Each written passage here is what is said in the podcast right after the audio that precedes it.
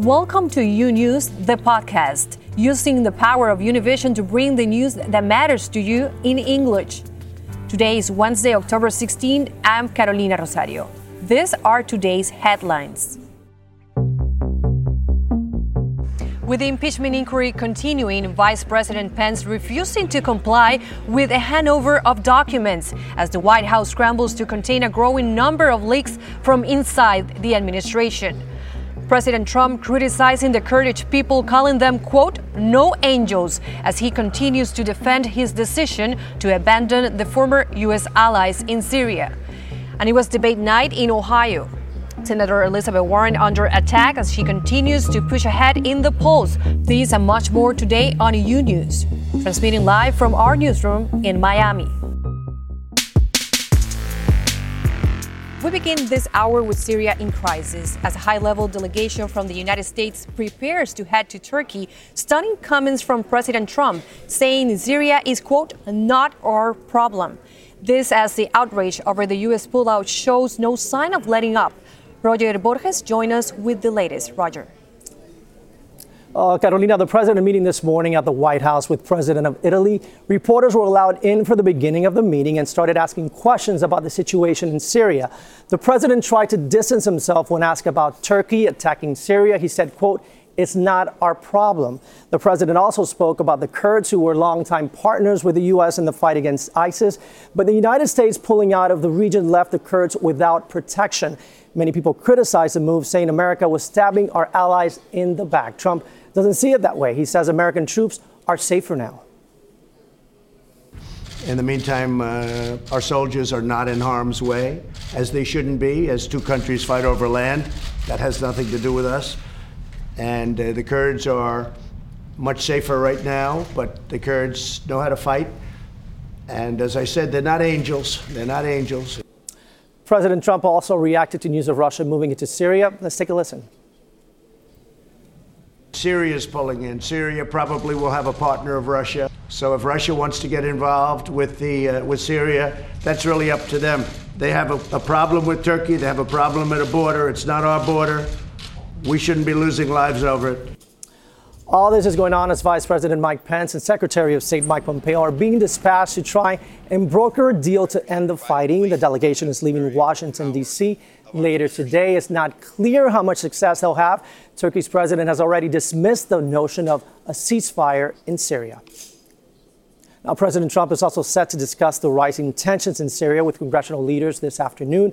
Among those expected to attend, Senate Majority Leader Mitch McConnell and House Speaker Nancy Pelosi. Carolina, back to you now. Roger, and I want to ask you is there any chance anything will be accomplished at today's meeting? Because the president doesn't seem to be backing down from his decision. Well, that's actually a great question. In fact, President Trump said his decision to move American forces from the border area was, quote, strategically brilliant. But in Washington, where Democrats and Republicans can't seem to agree on any issue, both sides say this was a bad decision. Republican Senator Lindsey Graham, who, was, who has supported President Trump on a number of issues and has even gone golfing with him, says if the U.S. abandons the Kurds, it will affect our national security and that Trump will need to own the reemergence of ISIS. Carolina. Thank you, Roger. And let's see what happens.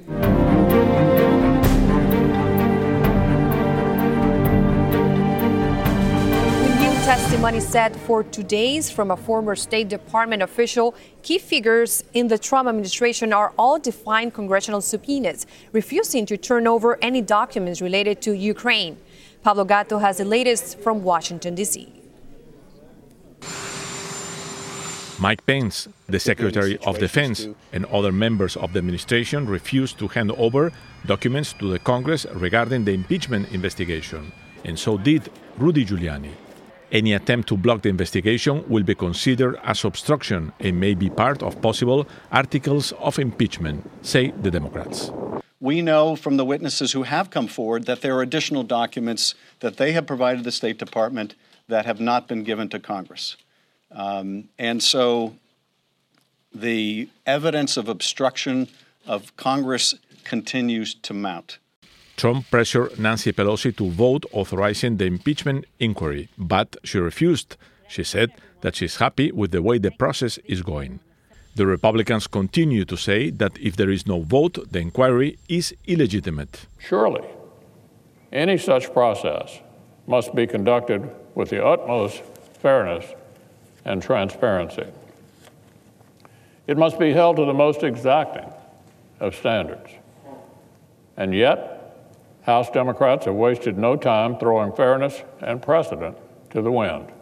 The Democrats reject the accusation and say that they are doing everything by the book and the decision in the House is done by them, not by Trump. According to the last poll, 52% of Americans are in favor of an impeachment, an increase of seven points since June. 46% are against, a decrease of seven points also since June. Today, a veteran of the State Department, Michael McKinley, testifies in the investigation. He resigned to his post. Before him, the former State Department official in charge of Ukraine in the Trump administration, George Kent, also testified before Congress.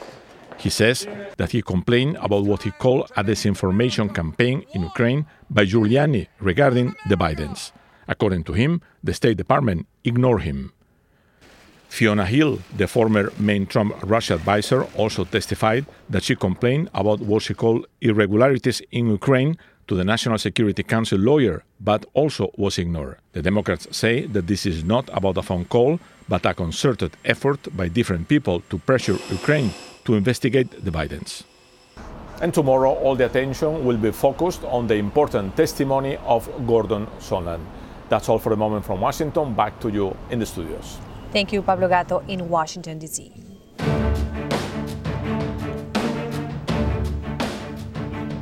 Now to the Democratic showdown in Ohio. 12 candidates taking the stage on Tuesday night.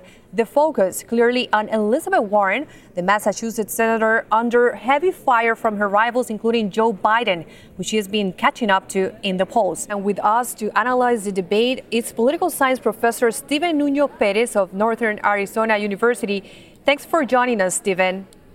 Hey, thanks for having me, Carolina. Stephen, first, uh, what stood out for you from last night's debate?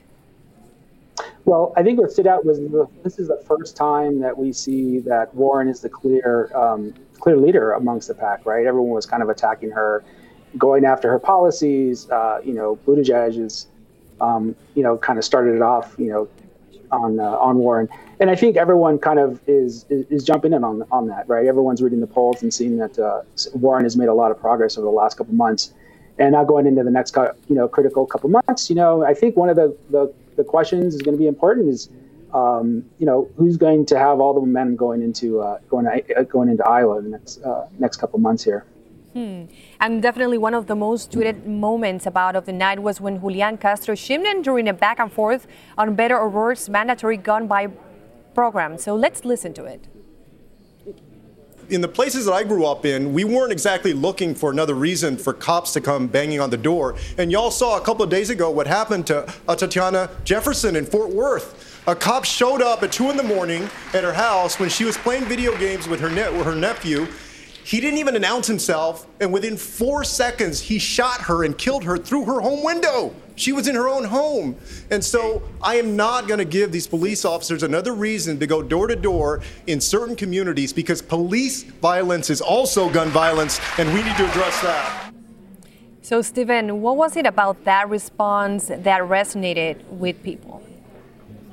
You know, I, I, think Castro has been a, a, real asset to the Democratic Party in, in, the debates. You know, he's brought a lot of these issues to the forefront and has really talked about issues in uh, framing them in a way in which it has kind of forced the rest of the, the pack um, to, to look at these issues. I mean, looking at uh, gun violence as police violence or police violence as gun violence really changes the frame in how we look at uh, guns. You know, I mean, O'Rourke kind of concentrating on the distribution of guns in terms of you know getting them out of the hands of, of people you know such as the El Paso um, you know massacre, right? Um, but you know here's Castro really connecting the dots uh, in in a way that affects um, you know people of color, uh, you know poor people in poor communities.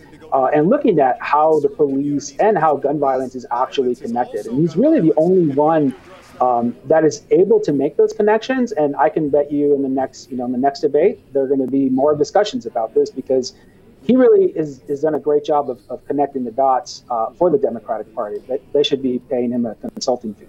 mm, very interesting. So, changing a little bit the subject, uh, everyone last night we saw that everyone was supporting the impeachment proceedings. Everyone denounced Trump for his decision to withdraw troops from Syria, but there was no real serious talk about immigration. Why do you think that was the case? Well, I, I think that the candidates seem to be concerned about um, a different set of voters in this election, or at least in this debate. Um, there wasn't a whole lot of talk about about justice, right? I mean, I think one again, Castro with connecting ISIS and kids in cages, right? I mean, he said, you know, here you have Donald Trump releasing ISIS fighters from cages and, and putting, you know, immigrants in cages or kids in cages. Um, again, a- able to connect the dots, you know, for the people in a way that is uh, unique to to the candidates. Um, but also, right, I, I think that the the candidates here are concerned about a particular group of people, and right now, it kind of seems like it's it's the people with the money, right, the funders, the um, you know the elites here that are going to be listening to see uh, to see their pitches. Um, you know, I think they're going to start concentrating uh, more on um, minorities, black voters in particular is going to be really important going into um, the next couple of uh, next couple of months. Um, and I think they're going to be paying more attention to that. But I think this election or this debate was a little bit more about um, uh, appealing to those uh, to those other folks. Absolutely. We hope to see the immigration subject, anyways, in future debates. But I just want to ask you um, Beto O'Rourke slipped into Spanish to answer a question about Russia. So, first, let's listen to it. So, if there are not consequences, we will continue to see this problem going forward. But in addition, y además, to answer the previous question that you asked. So, was this a small attempt to curb Latinos or show his command of the language? Yes, definitely. I, I, think one of the important things with the Democratic Party is being able to connect with multiple groups of people at the same time across various, you know, uh, various issues. You know, one of the things that the Democrats have been, you know, listening to when it comes to people of color and the Spanish community is that, you know, immigration is not the only issue that matters to Hispanics. You know, so Hispanics, you know, contribute a lot to to our, our armed services, right? So um, they are uh, they're generally kind of overrepresented when it comes to uh, people on the ground and Hispanics care about you know their their sons and daughters who are going off to Iraq and um, and to uh, into uh, other countries and it, who may be getting sent to Saudi Arabia. So being able to uh, to cross um, you know groups talking about issues uh, like you know our presence in the Middle East and, and our you know our allies in, in the Middle East. Um, I, I, think really kind of acknowledges that the, the contribution of the Hispanic community um, and I think he's just, you know, trying to trying to um, uh, trying to communicate that that he recognizes that. And finally, Professor, before the debate, many people were wondering how Vermont Senator Bernie Sanders would hold up just after two weeks after a heart attack. So, how do you think he did? You know, I think he did great. I, it, it, seems as though the campaign was concerned about how this obviously this is going to look. You know, with given um, you know, at, actually, you know, Castro, you know, sort of bringing up in, in, a, in a way his age. And um, I think with the heart attack, I think the, the campaign seems to be concerned about how people are going to look at uh, look at him and his ability to, you know, to make it through a campaign um, against uh, Donald Trump. But, you know, also, also, of course, coming out with, you know, uh, with Alexandria Ocasio-Cortez, right? You know, the notion that she's going to endorse him you know, really makes his campaign seem a little bit younger, right? So putting a younger face on his campaign um, is also, I think, an attempt to do that. Um, whether or not that is going to be seen as a strength or a weakness, you know, we'll see. Um, I'm not sure there's there's too much um, overlap between you know Ocasio Cortez voters and um, any of the others, right? So I think I, I think if you're on board with uh, Ocasio Cortez, you're probably already a Bernie fan. Um, but I, I, so I think this might communicate that um, they are concerned that uh, he's going to be viewed as, as not being able to get through a tough campaign. And putting those younger faces uh, on, on his campaign is, is to, uh, uh, to help shore that up. Interesting. Thank you, Professor Stephen Nuño-Pérez, for that analysis and talking with us today. Have a great day. My pleasure. Thank you very much, Joanna. Bye bye. Thank you. And now we are learning that the United Auto Workers and General Motors have reached a tentative agreement for a new four year contract. It happened on day 31st of the strike. The union and GM have been working for months on a new contract and officially went on strike on September 14 when the previous contract expired. According to the union, until the UAW-GM Council votes to approve the proposed tentative agreement, the strike will continue. The council will make that decision on Thursday. Now to California, where the governor has signed a bill that gives new protections to undocumented immigrants. The new law bans immigrants authorities from accessing residents' personal information on state databases. Dulce Castellanos explains. Immigration and Customs Enforcement will no longer access California state databases, including the Department of Motor Vehicles, for immigration enforcement, which could protect over 1 million undocumented immigrants. The Trump administration knows no limits, and the only limits they know are those that we impose on them. That we must be very firm, very clear, and letting the letting the Trump administration know that California is not the rest of the country. Uh, we will not allow him to come in uh, to abuse our data systems, to try to utilize them to disrupt the family life of our immigrant community, to try to create separations.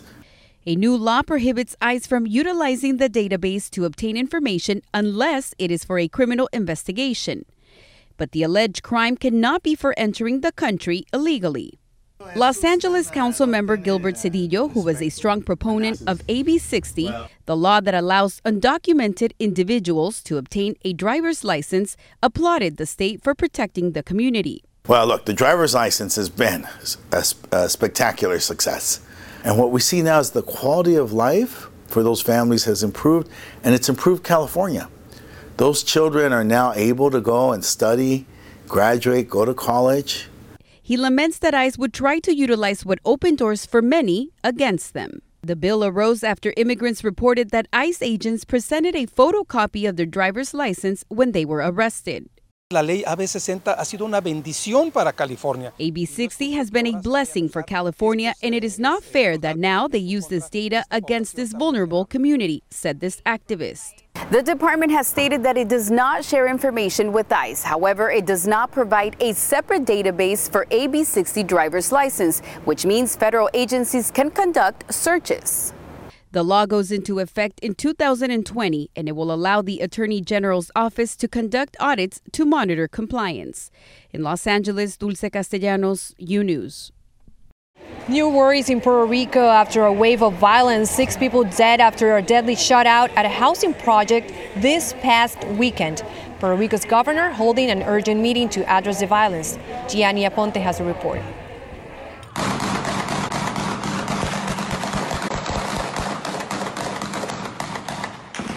What seemed like an endless burst of shots fired by hitmen with automatic weapons shook this community in San Juan, Puerto Rico.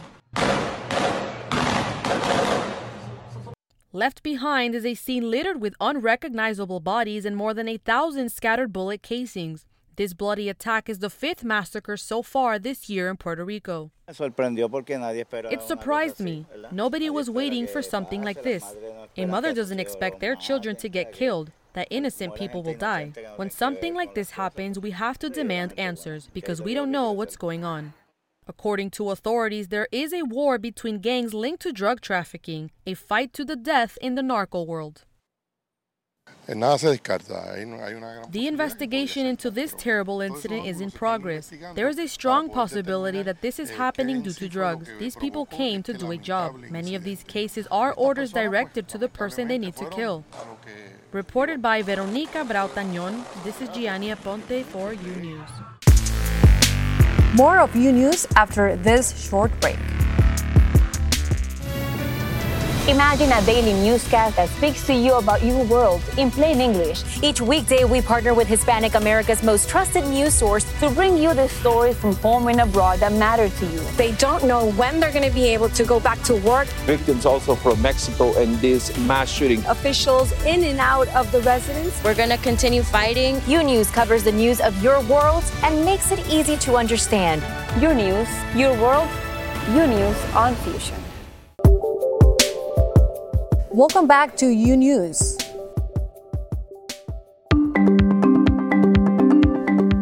Two big stories involving your cell phones. Let's now go to Annabelle Sedano with today's tech report. Annabelle. Hi there, that's right, and we begin with this. Well, it's pretty fancy. Yeah, the Pixel 4, that is. Google revealed its newest smartphone. It features a Soli radar chip to enable more secure, faster facial recognition and gesture controls. It has a new look, new color, a telephoto camera, and it features a new auto transcribing app that uses artificial intelligence to translate audio into text in near real time. It starts at about $800 and ships October 24th. Apple on the other hand, could be working on an iPhone that's smaller and more economical. It could potentially launch the following year, that's 2020, that's according to a report. It says that the iPhone SE could have a smaller screen that would be about 4.7 inches and would probably still have its home button. So we'll stay tuned for that and could only have one camera. And finally, a plant has taken the botanical world's first selfie. According to the Zoological Society of London, trials involving a maidenhair fern called Pete saw it take photographs of itself every 20 seconds using the waste energy it had generated. Scientist says, scientists said the ability of shade-loving plants to produce low levels of energy to supply fuel cells would revolutionize wildlife monitoring. The technology could help scientists learn more about remote rainforests. Interesting, right? I'm Annabelle Sedano, and that was your daily dose of tech news. Have a good one, guys. Thanks for listening to U News, the podcast. Don't forget to follow U News on Instagram, Twitter, and Facebook. And if you haven't yet, go to Apple Podcasts and subscribe, rate, and review. And join us tomorrow for a new episode. Until then,